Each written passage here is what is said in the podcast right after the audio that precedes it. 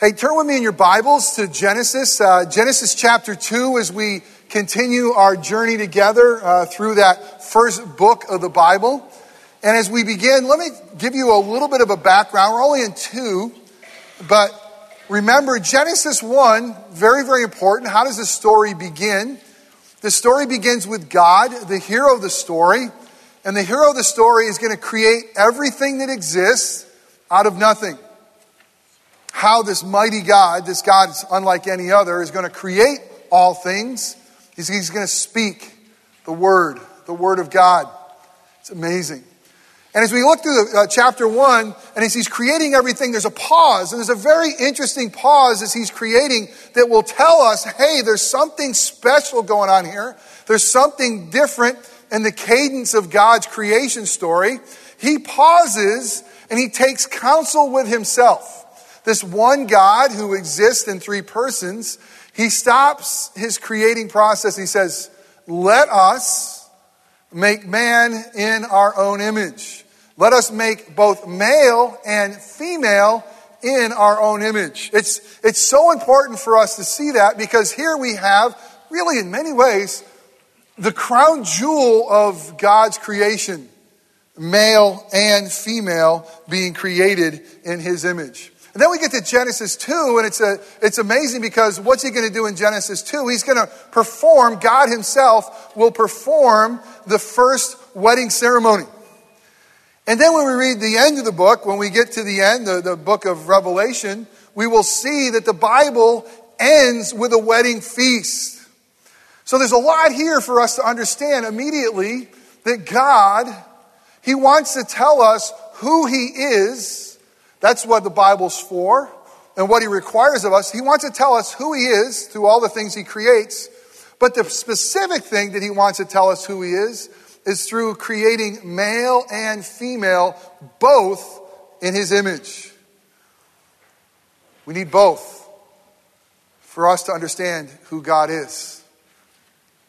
Whoever you are, you are either male or female, and together we tell a story his story of who he is.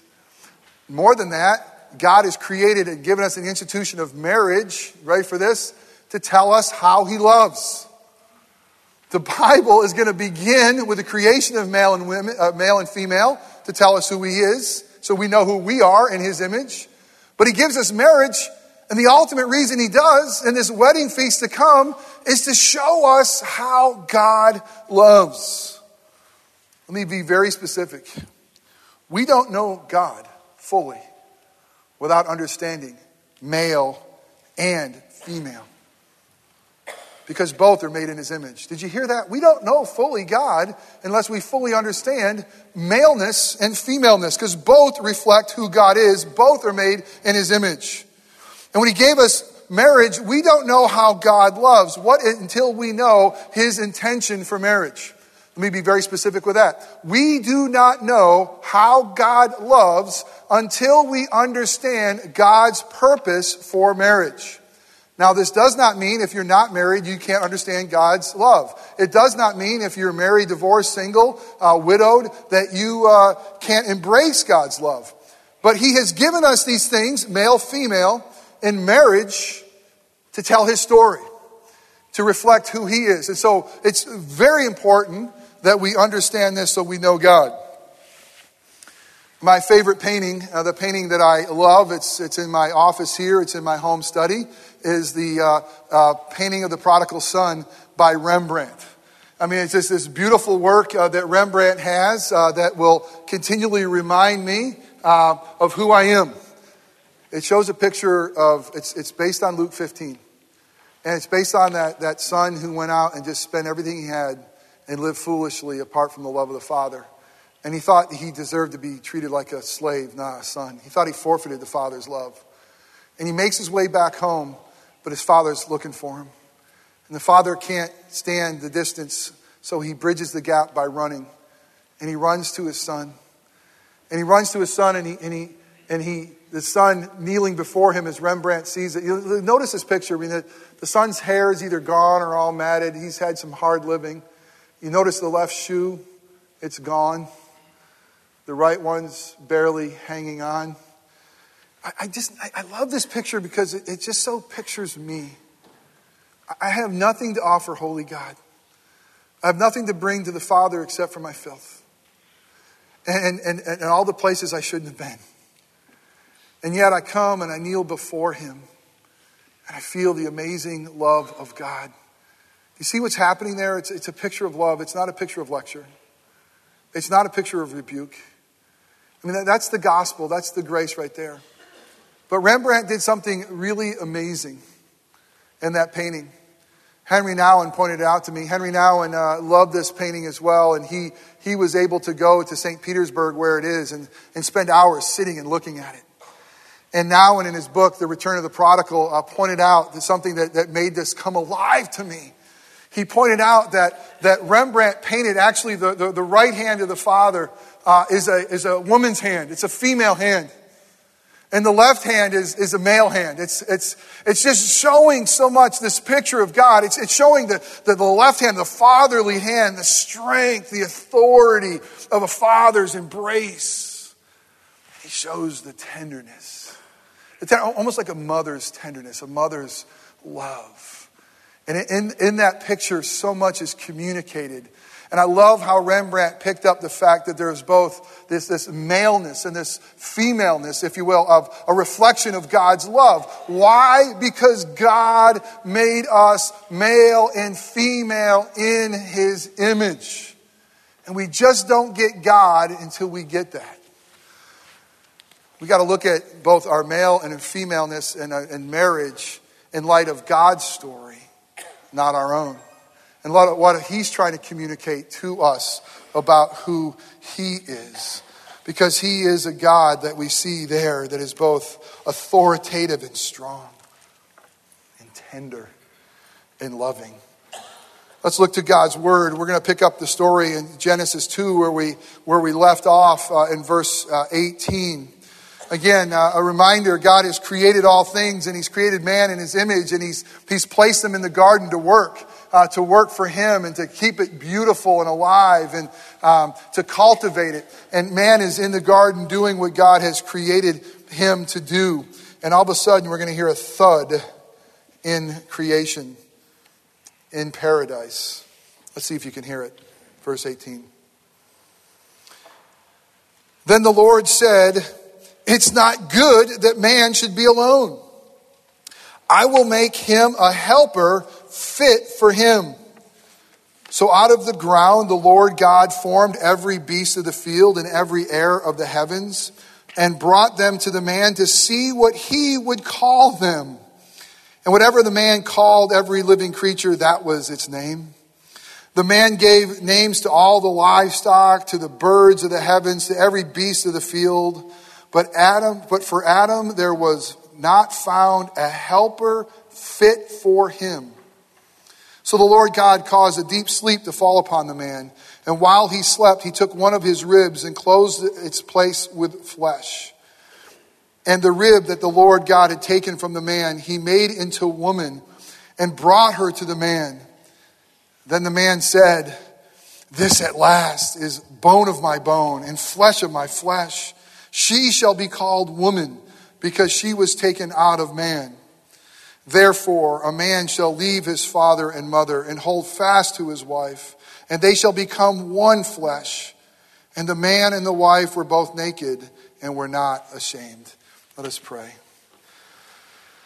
Oh, Father God, we have sung what is a reality for me this morning is that we need you every hour. Father, we do need you every hour. But this is the hour that we have set aside to worship you, to focus upon you in a special corporate way, and to open up your word.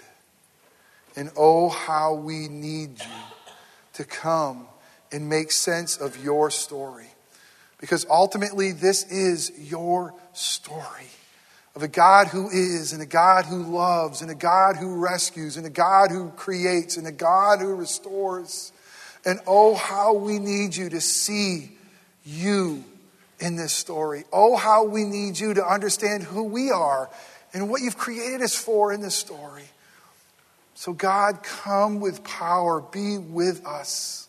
Come and join us in a way that, God, everything changes. That you speak through a broken sinner like me. That you give each one of us ears to hear your voice, not mine. The Father, that you would shine your truth through the power of your Spirit into each one of our minds so that we would understand why you created male, why you created female, and what this purpose of marriage is all about.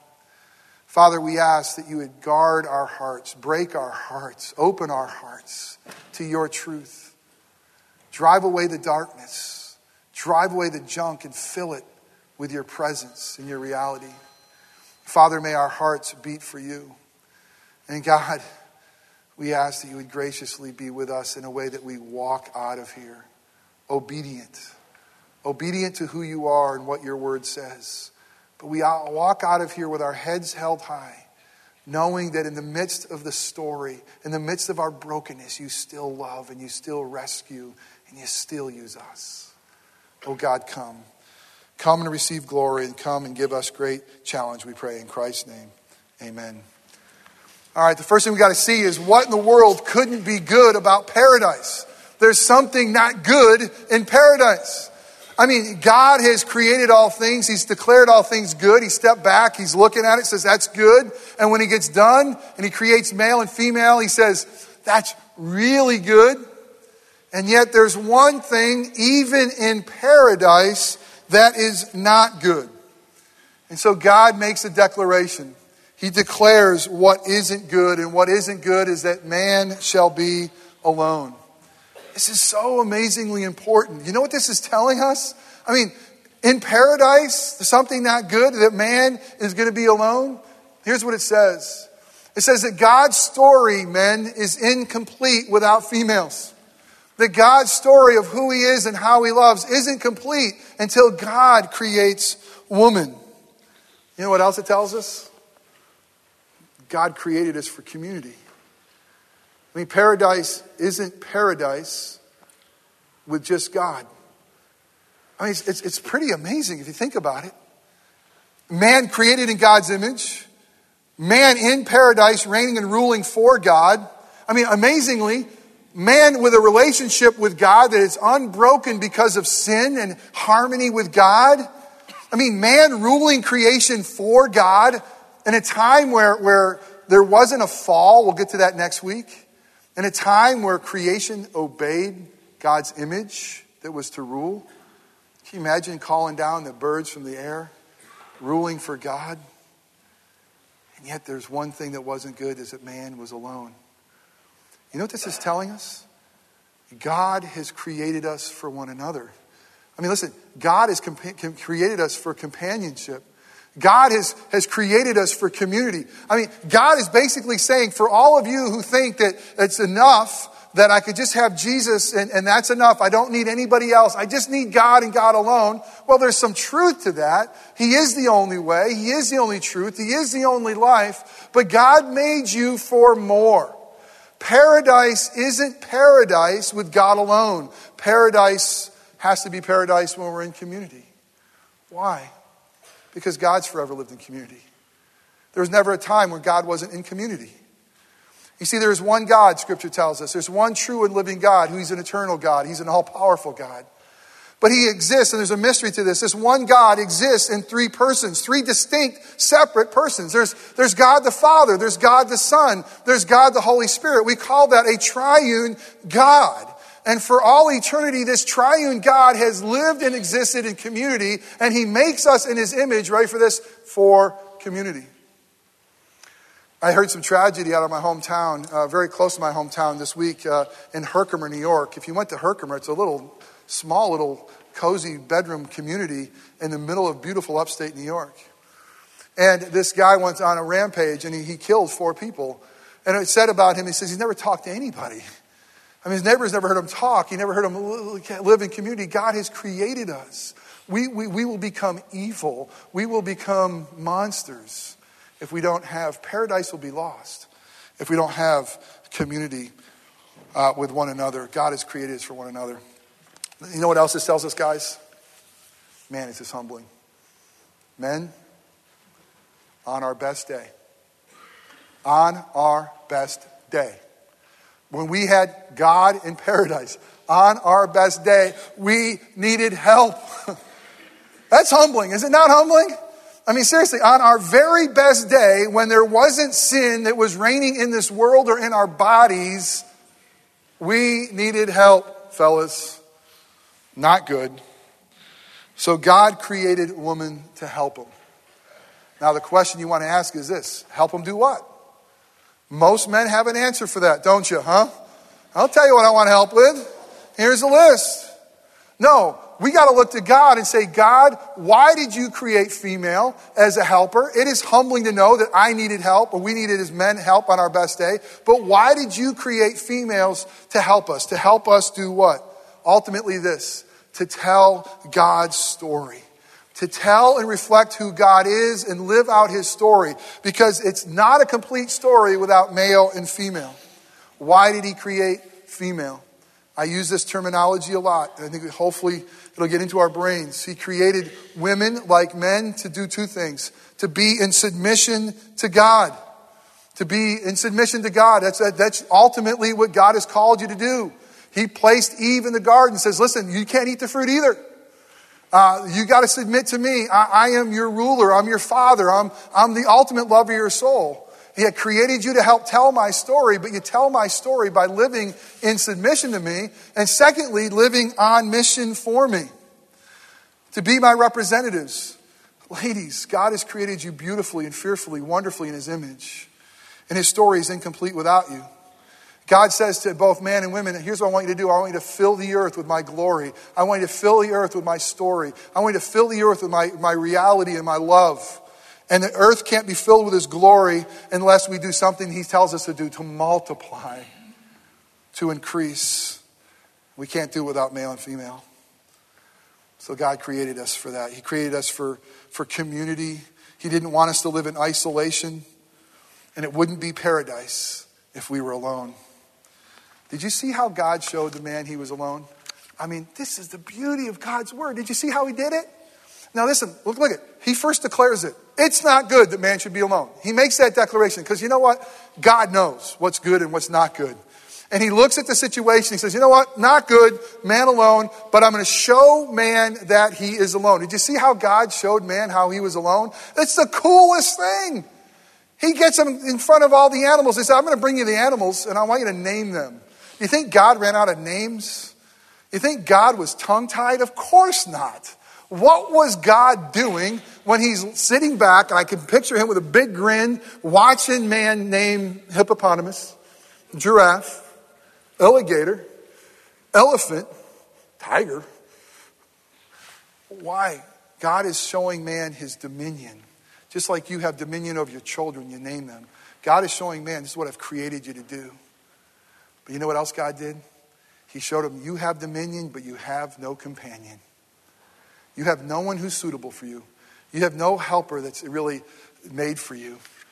And I don't know, this is Jeff, this is not Bible, but I got to tell you, I just picture the dog coming. And I picture a golden retriever. And I just picture Adam saying, Is this my helpmate? Is this my helpmate? Is this my helpmate? Go get it, boy. I mean, it's man's best friend, right? But at the end of the day, saying, No, there's no companion. So I'll create a woman. See, God created, if you want to follow along getting with your outline, the bulletin, God created both male and female to tell us who He is. Man needed a helpmate, one who was suitable for Him, one who uh, both male and female reflect His image to tell us who He is. So He created this helpmate. Women, how do you like the word helpmate? Does that sound a little pejorative? Does that sound a little, hmm, me? Let's take a look at this again. Let's start, let's start with man, because, you know, he was made first.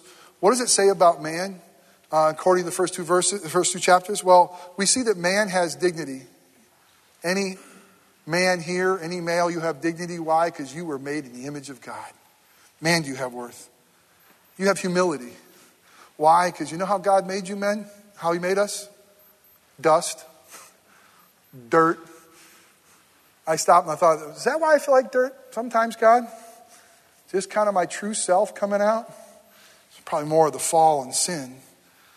But we were created with dignity in his image, humility made of dirt, dignity. We're called to represent God on earth. What an amazing thing. You know that? All of God's creation speaks of him, but you, men, you're to reflect it more than anything. then humility. Men, on your best day, you needed help. It's true.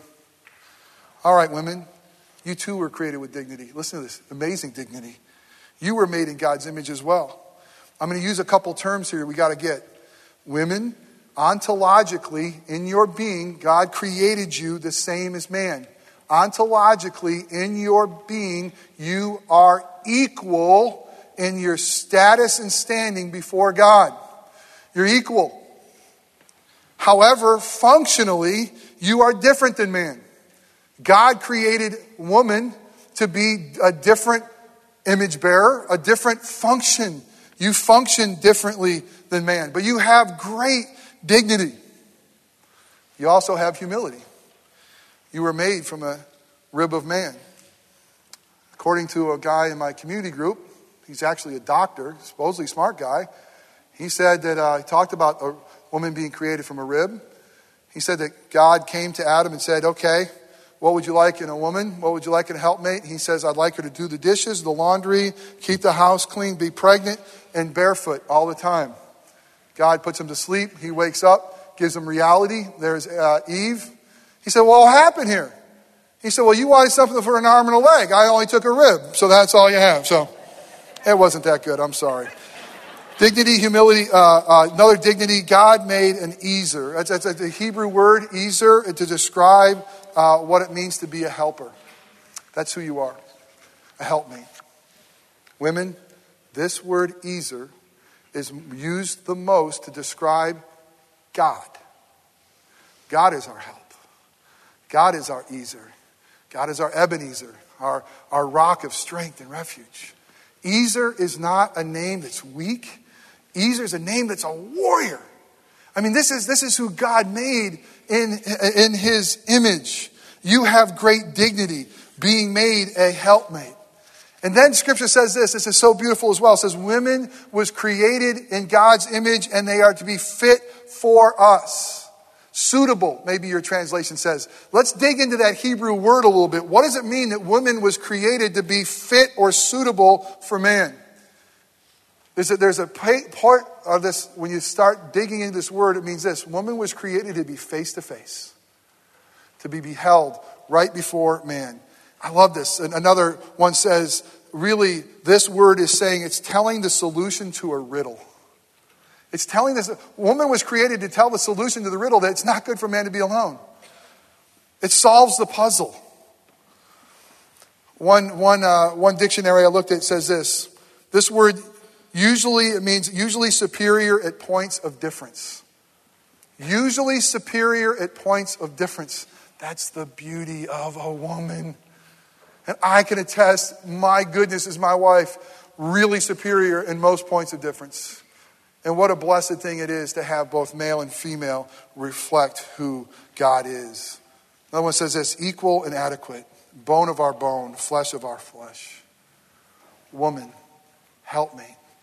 Taken from the side of man, the rib of man. Matthew Henry, uh, an English Puritan, wrote this. It's often quoted at a wedding about woman not made out of his head to top him, not made out of his feet to be trampled on by him, but out of his side to be equal with him, under his arm to be protected, and near his heart to be loved.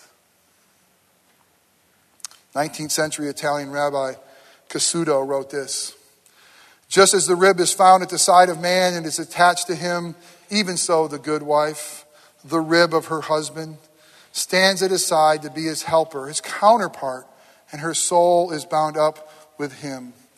Helper. To help Adam tell God's story, to fulfill his vocation, to fill the earth with his glory, to share in his enjoyment, and to share in the enjoyment of God's creation, to respect God's laws. An amazing helper. Here's the deal to get God, we have to understand it's you being fully male if you're male or fully female if you're female. That tells God's story because that reflects who He is. That's why His word says it's repugnant. If, if you're a male to dress like a female, or if you're a female to be like a male, I didn't make you that way. You're truncating my story. You're, you're not really showing my glory. It's beautiful of who I am in you together. There's a false chauvinistic view of this. The chauvinistic view will say that women are weak or inferior. Wrong. There's a false feminist view that says women are superior. Wrong. We are all at the same ontologically in our beings before God. Beautiful reflecting who he is, but functionally different. I love what Adam says when he sees Eve. He says these words, at last. Wow. Wow. One who's fit for me, one who's suitable. It's not an animal, and it's not another male. Sexes are equal. They're, what we see with this is a complementarian theology uh, that we see of male and female, that we complement one another to tell God's story. Only in a complementary union of male and female, equal with different uh, functions, can we be fruitful and multiply. Male and females are equal in their dignity, but different in our traits and functions. But here we are, we're equal, but we're not interchangeable, and we are not equivalent. We live in a society that wants to strip us of our maleness. We live in a society that wants to strip us of our femaleness and wants to say that the most noble, great thing that we could be is just like unisex. It's not God's story. That's not God's plan. That's not who God is. God created in his image male and female. And for us to tell our stories is we got to be fully male or fully female according to what God's word says. Why? Let's go back to that creation story. Why did he say we? Why did he say, let us make God, uh, man in our own image? It's just, listen, listen how beautiful this is. God exists, three persons equally. The Father has no more glory than the Son. The Son has no more glory than the Holy Spirit.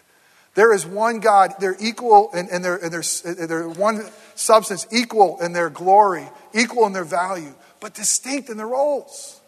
I mean, the Father's the one before the foundation of the world that says, I'm going to choose for myself those who I'm going to set a particular love on. Jesus, the Son, is the one who would come and rescue us and become our sins distinctly different. The Holy Spirit is the one who would come and apply the Father's love and the work of His Son to us, and they function as one to tell us who they are. Equal, yet very different in their roles. Sometimes those roles require submission and and love and, and loving one another and upholding one another up. God created male and female to tell us who He is. But God also instituted marriage to show us how He loves. You see, is marriage about your love story? Is it about God's love story? Think about that. Is marriage ultimately about your love story and happiness, or is it ultimately about God's? It's His story. He wants to communicate something about Him to us through it. Listen, if he is the one who instituted marriage, and he is, he's the one who should govern it, he's the one who should rule over it. It's his. God's the one who gave us the first marriage. God's the one who, who, I love this picture in Genesis 2. You know what he does? He's the one who not only officiates the wedding, he also ushers the woman down the aisle, presents her to Adam. I had in a small way this summer the joy of doing that. Walking the most beautiful girl down the aisle and presenting her to a husband and flipping around and officiating that wedding. That's just an amazing picture of what was happening in, that, in Genesis 2. And he said this, we're going to focus on this last verse. For this reason, this is why marriage is this. God's saying this. This is for this reason. God's will for marriage. Okay? We can't define marriage the way we want to define it or the way that fits our needs. We can't. It's not ours. No matter what the government says, no matter what a president says. I mean, we can't legislate marriage apart from how God has called us to do and not dishonor Him. It's the reality. Second point on that is God cannot bless a union outside of what His creation intended. He can't do it. I mean, think about that for a minute. If God created marriage between male and female, uh, who have committed to one another in, in, an oath and bond, he can't bless anything else outside of that, or he'd have to change. He'd have to change who he is and how he thinks, and he can't do it. So any union outside of God's intended union for marriage can't be blessed by God. No matter how noble we think it is or how right we think it is. God, see, it's God's love story, not ours. What God has brought together, Jesus says. Jesus says this about marriage in the New Testament. What God has brought together, let no man put asunder. I say it at every marriage. What God has brought together, let no man put asunder. And what you're really declaring is, may this union forever be. But think a little closer what that really means. What God has brought together. What has God brought together? A male and a female, both reflecting his image to become one to tell his story. That's what God has brought together. Let no man ever put asunder and think there's another way to do it. We just can't change it. This is his story, his design. Listen, since we are made in his image, since we are made in his image, we cannot declare good what God has not declared good. Romans 14 says that when we declare good which God hasn't declared good, we are in sin. Now, church, we usually go to a high horse and some stones at this point and want to start chucking at people who don't see it this way. Here's our response We too are sinners. We too need Jesus, but we need to speak the truth in love. We got to speak the truth in love. And the most loving thing we can do is say, listen, it's about God's story. It's about His intent. He, he created it. He tells us how to rule it. And I, am not sitting in judgment, but I got to say is this I'm sitting in, under His authority. God's will for marriage. He says these things leave. Uh, this is what he says to the husband leave your family. Leave your family. Uh, the bond of marriage should take priority over any other family bond. This is what it's basically saying. The most important family unit to tell God's story is between husband and wife. No matter what happened in your upbringing, great or bad, you got to leave it. There's a, there's a new family that's being formed, and you got to be careful the baggage that you bring into this. And, and the kids that God blesses you with, they're not as important as that marriage.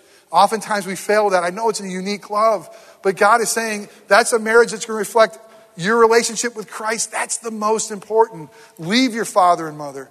And then he says this cleave. Cleave or hold fast. I love this definition. Unite to someone through a covenant and a binding oath. You know what he's saying? Leave and cleave. You can't just live with them. God never intended marriage to be something we just try to see if it works. He never intended for men and women to say, hey, you know what? Let's just get our stuff together. Let's hang out together. Let's live together and see if this works.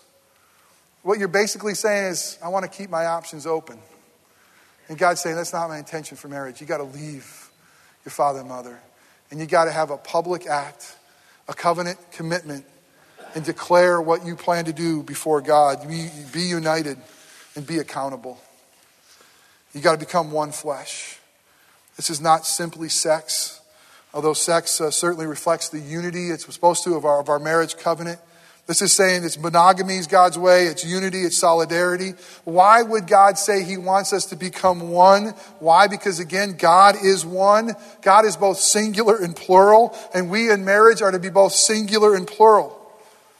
And sex is like a covenant promise that you're promising in marriage. It renews and revitalizes your marriage covenant. It's clearly good. It's supposed to be a healthy part of marriage. But it needs to be, listen, it needs to be done in a covenant commitment. It needs to be done after you've left father and mother.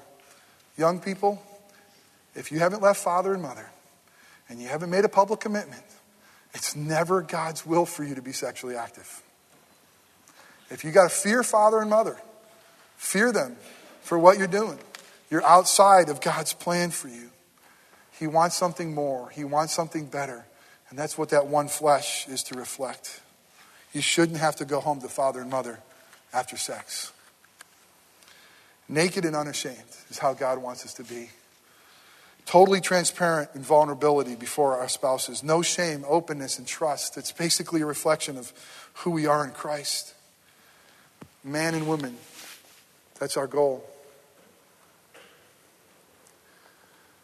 Oh my. Do you know how many stories I'm hearing about our young people? Naked and unashamed. There's a new thing out called Snapchat. It's a, an, an app where you can take your picture and send it to somebody, and you can set the timing of when it dissolves. It gives them the false security that they can send a nude picture and unashamed and somehow let that dissolve. The stories, even this week, that I've heard of our children involved in deep pornography and deep sexual perversion should make us all weep. God has created us in a marriage to keep the marriage bed pure and a covenant before Him to ultimately reflect who we are in Christ Jesus, naked and unashamed, covered in His blood and righteousness, and it's okay. That's the picture He wants. But we live in the filth and we're drinking the sewage of what this world has to offer about being naked. And listen, anything outside of marriage, anything outside of being naked in front of your spouse, you should be ashamed.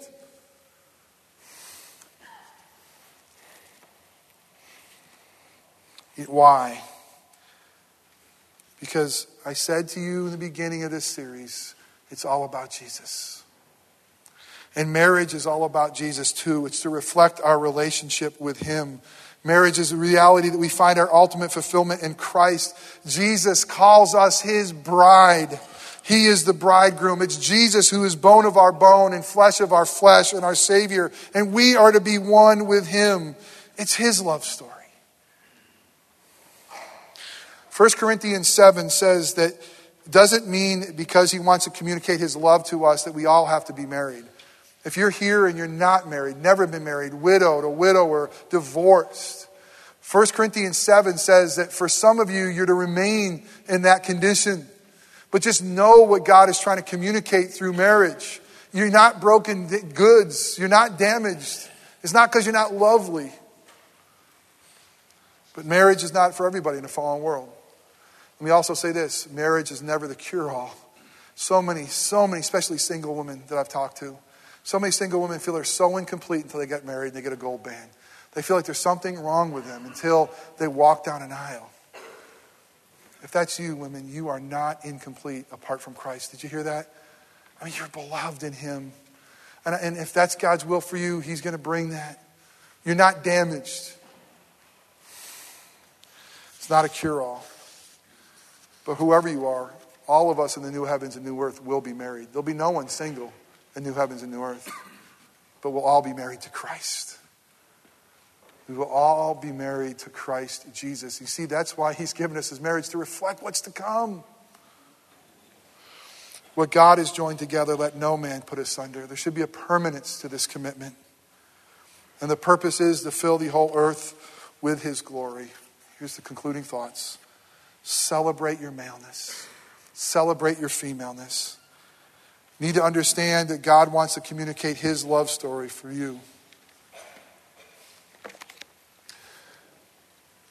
Katie and I just had our fourth child, and we uh, went through a time of darkness it was, uh, it was just kind of that postpartum depression, you know? I mean, have you been there? You poor women, my gosh, you have a child and the hormones are going off the charts. You give birth, the thing won't stop crying. You're, you're, you're up all the time. I mean, it's, it's just emotionally a train wreck a lot of times. You're supposed to be happy. I never forget, and I got permission to tell this, but the reality is, is there was probably the first time in our life, just kind of that darkness rolled in. I remember saying to her, I, think all of our dreams are fulfilled and we're still empty. She said, I can't be it. I said, Yeah, I think it is. And I realized, I realized afresh, listen, that I could not even love one person well enough to make her happy and free. That I couldn't even love one enough to fill all the void in her life. That I couldn't even love one to make her complete. And oh, how I wanted to be her source of strength. Oh, how I wanted to be her identity. Oh, how I wanted to be her joy. Oh, how I wanted to be everything to her. I wanted to be Jesus. I just couldn't do it. And I realized if I really loved her, if I really, really loved her, I would bring her to the one who can fill her. I'd bring her to the one who truly loves her. I'd bring her to the one who is her Savior, is her rock, is her identity. And the greatest love story would be his love story. And if I could really see myself loving her that way, I'd be free. And she'd be free. How have I done? That was years ago. Uh, we're in marriage counseling right now. I'm not kidding you. 25 years. I, I don't know of a better marriage than Katie and mine. It's phenomenal. It's been phenomenal. But after a marriage conference, there were some things that I've realized that, you know, my junk for 25 years has really caused the sewage. And there's some brokenness that we got to get figured out. And I want to tell you, as your pastor, if that's where you are, go. Because God wants you to know the depths of His love, and He wants you to know the beauty of marriage. It's incredible that male and female in His image to reflect who He is and to show this love story of how He loves through us. It's phenomenal. But He instituted it, so He governs it. It's all for His glory. Listen, some of you are sitting here thinking, dang, I'm disqualified. I've messed it up bad. Some of you are thinking, you know what? I just can't live to the standard. I, have already messed it up. I'm already unpure. We can't leave here with the reality that, that you, you thinking that you've just messed it up and that somehow your mess up's bigger than God's love. And somehow you think that your brokenness and your story can't be healed and rescued. And you don't think the blood of Christ can cover and, and do amazingly thing, things for you. I mean, I, I know for many of you, you're so lonely and you're so broken, maybe lonely in a marriage, or maybe lonely because of a broken marriage, or maybe there's an empty seat next to you that, that someone's just gone to be with Jesus and it's just ripping you apart right now. And let me just tell you the sufficiency and the beauty of Christ Jesus and the power of the Holy Spirit. But let me also remind you that you haven't done anything or gone anywhere that you're disqualified from the Father's love, ever. Turn to Jesus. I mean, again, He just wants to tell His story through you. Be you in love with Jesus. Let him heal you, let him fill you.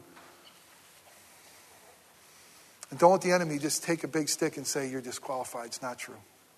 God knew that we'd be a mess, He knew we'd be broken. That's why this whole thing reflects Jesus. And we're so grateful for the grace and for a, for a bridegroom that'll never let us go and a Savior that makes us beautiful. That's who He is. Let's pray. Father, we live in a time that wants to tell us what marriage should be. And we live in a time that wants to tell us the value of male and female. And everybody's so messed up. the feminists, they're messed up. The chauvinists, they're messed up. Our own hearts, we're messed up. And we're going to get it wrong. And God, we're going to get marriage wrong. We're going to think it's about us. We're going to think it's about our happiness. We're going to think it's about our children. We're going to think it's about us and everything. It's all about you. It's all about you, male and female, to tell your story, marriage to show your love. God, I pray for those in this room that are deeply wounded, deeply lonely, deeply hurting. That maybe because of their own sin or maybe because of the sin of somebody else. It's just such brokenness in their story. I, I could just feel it as I pray.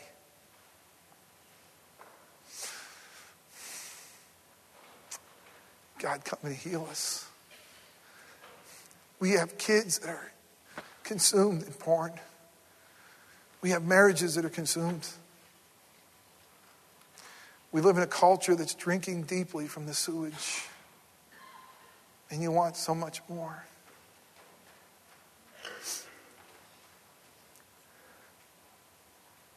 God, I pray for boldness. I just pray that we trust you. I pray that our students will somehow trust you. That your plan for marriage is the best for them. They'll be the most happy as they bring you glory. Protect them. God, our young people are just getting killed. And us adults, we're too stupid to even know how to get on that technology. God, our marriages are falling apart. Your church is awfully dirty.